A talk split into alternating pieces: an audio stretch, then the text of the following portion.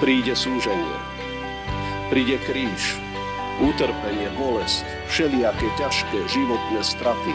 A vtedy sa nám zdá každá hodina života nekonečne dlhou.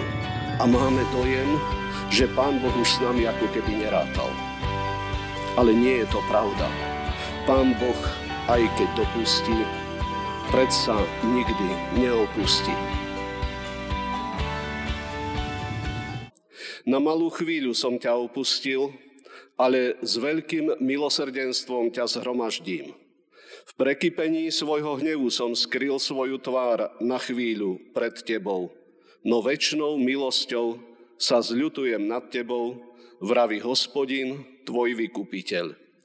Pripadá mi to ako za dní Noáchových, ako som prisahal, že vody Noáchove nezaplavia už zem, tak teraz prisahám, že sa nebudem hnevať na teba, ani ťa nebudem karhať, lebo keby sa aj vrchy pohli a pahorky sa klatili, moja milosť sa nepohne od teba, ani moja zmluva pokoja sa neskláti, hovorí hospodin, ktorý sa zmiluváva nad tebou.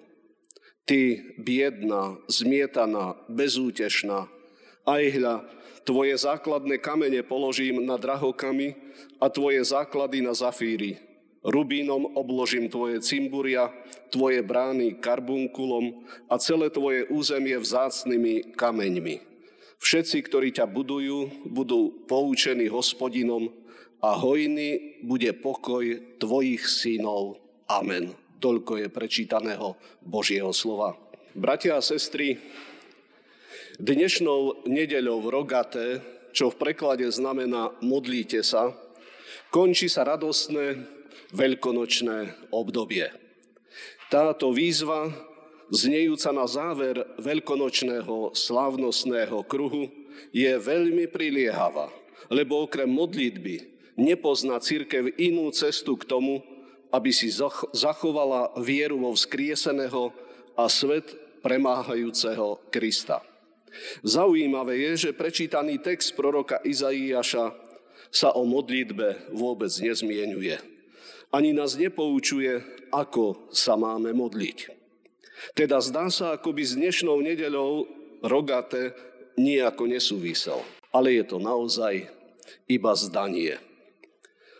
Náš text totiž je výstižnou a mohutnou Božou odpoveďou na modlitebné volanie Božieho ľudu.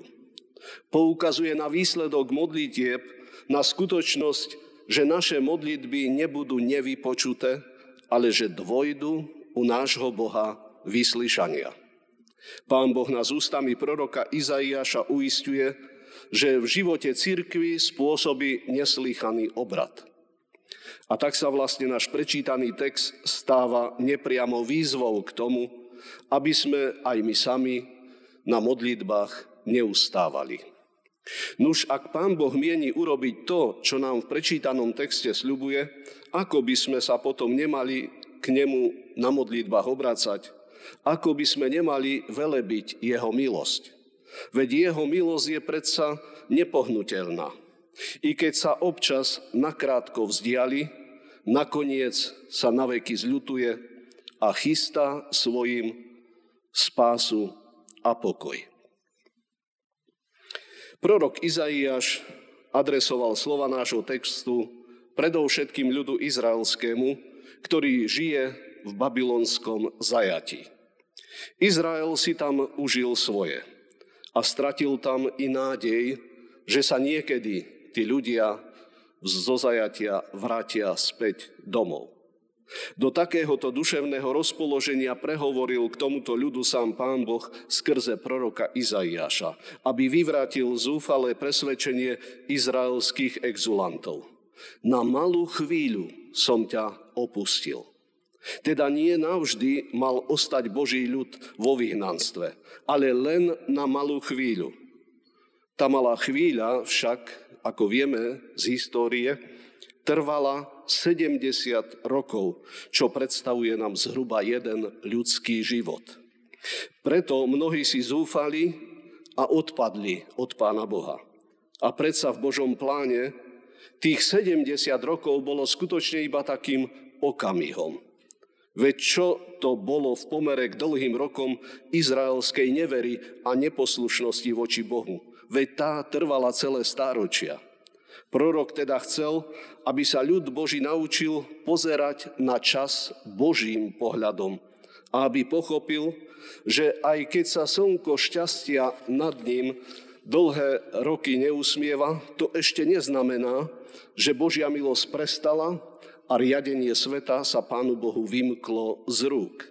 Nie, Boh svoj ľud neopustil, aj keď naň dopustil ťažké skúšky. Bratia a sestry, církev Božia na svojom pochode dejinami sa neraz ocitla v podobnom položení. Veľakrát si kresťania mysleli, že ich pán Boh opustil. Keď akoby mlčal na ich volanie, na ich úpenie. Ale nakoniec sa vždy presvedčili, že sa mília. A nie je tomu inak ani v našom vlastnom živote príde súženie, príde kríž, utrpenie, bolesť, všelijaké ťažké životné straty. A vtedy sa nám zdá každá hodina života nekonečne dlhou. A máme dojem, že Pán Boh už s nami ako keby nerátal. Ale nie je to pravda. Pán Boh, aj keď dopustí, predsa nikdy neopustí. Preto treba nám práve v takýchto ťažkých chvíľach pamätať na slovo apoštola, že totiž terajšie ľahké bremeno súženia získa nám prenesmiernu hojnosť väčšnej slávy.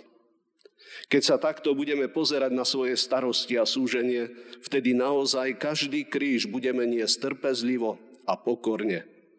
Veď pravdu má Izaiáš, že len na malú chvíľu som ťa opustil. Naproti krátkosti Božiemu hnevu, Božie zľutovanie je väčné. Áno, doba Božieho hnevu bude vystriedaná dobou Božieho zľutovania, ktoré je o mnoho väčšie ako Boží trest. Boží trest je tvrdou skutočnosťou v našom živote.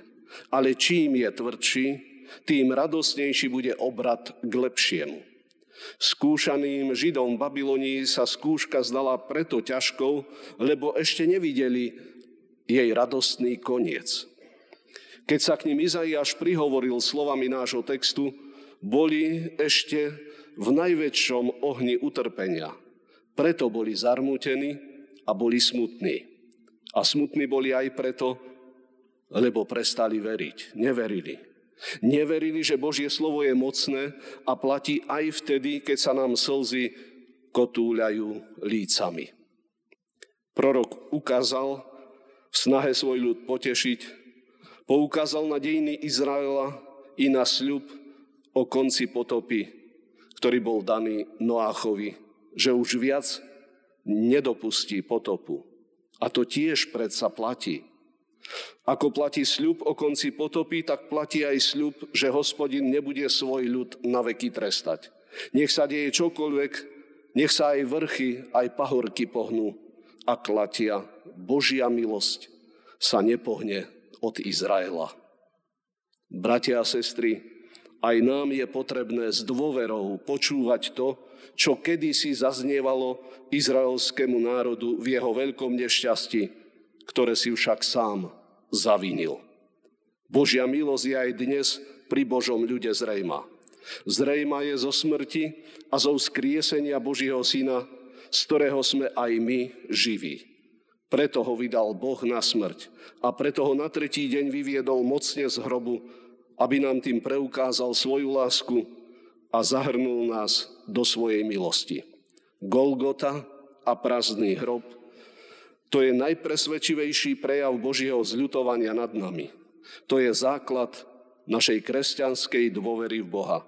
A na tomto základe máme stavať a pozerať sa radosnejšie do budúcnosti. Do tej budúcnosti, v ktorej nám Pán Boh chystá spásu a pokoj. V poslednej časti nášho textu hovorí prorok o tom, že Jeruzalem, ktoré, ktorý bol voľakedy pred tými 70 rokmi rozborený, že bude znovu zbudovaný, že povstane z trosiek a bude mať za základy jagavé drahokamy. Je to obraz, ktorý dokonale vykreslil apoštol Ján vo svojej knihe Zjavenia v 21. kapitole. Tí, čo budú bývať v tomto novom Jeruzaleme, budú naplnení Božím duchom a pokojom. Smrti tam viac nebude. Pán zotrie svojim verným každú slzu z ich oka. Nezabúdajme, bratia a sestry, že tento obraz nového sveta nás zavezuje, aby sme zaň už teraz tu v tomto starom svete pracovali a bojovali. Aby sme ako synovia a dcery Božie vytvárali už tu spokojné spolunažívanie a odstraňovali spomedzi seba všetko, čo nás delí a čo uráža Božiu milosť. Ak to dokážeme, bude už tento svet zdobený drahokamami lásky, pokoja, porozumenia a splnia sa aj záverečné slova proroka z prečítaného dnešného textu, že hojný bude pokoj tvojich synov. Amen. Pomodlíme sa. Milostivý a dobrotivý Bože a Oče náš nebeský, ďakujeme Ti v túto chvíľu za Tvoju prenesmiernu milosť a lásku, ktorú nám preukazuješ v našom každodennom živote.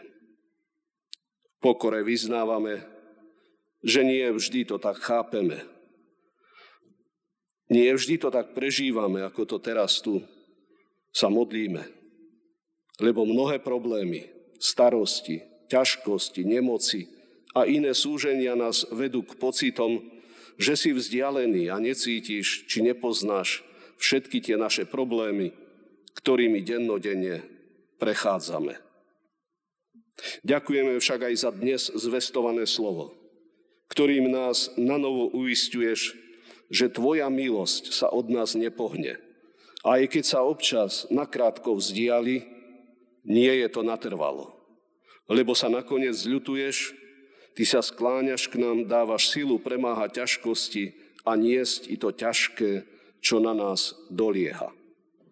A nadovšetko ďakujeme za pripravenú spásu a pokoj v Tvojom kráľovstve, kde akékoľvek súženia, ťažkosti pominú, a to pre vzkriesenie a oslávenie Ježiša Krista, nášho pána a spasiteľa, požehnaného na veky vekov. Amen.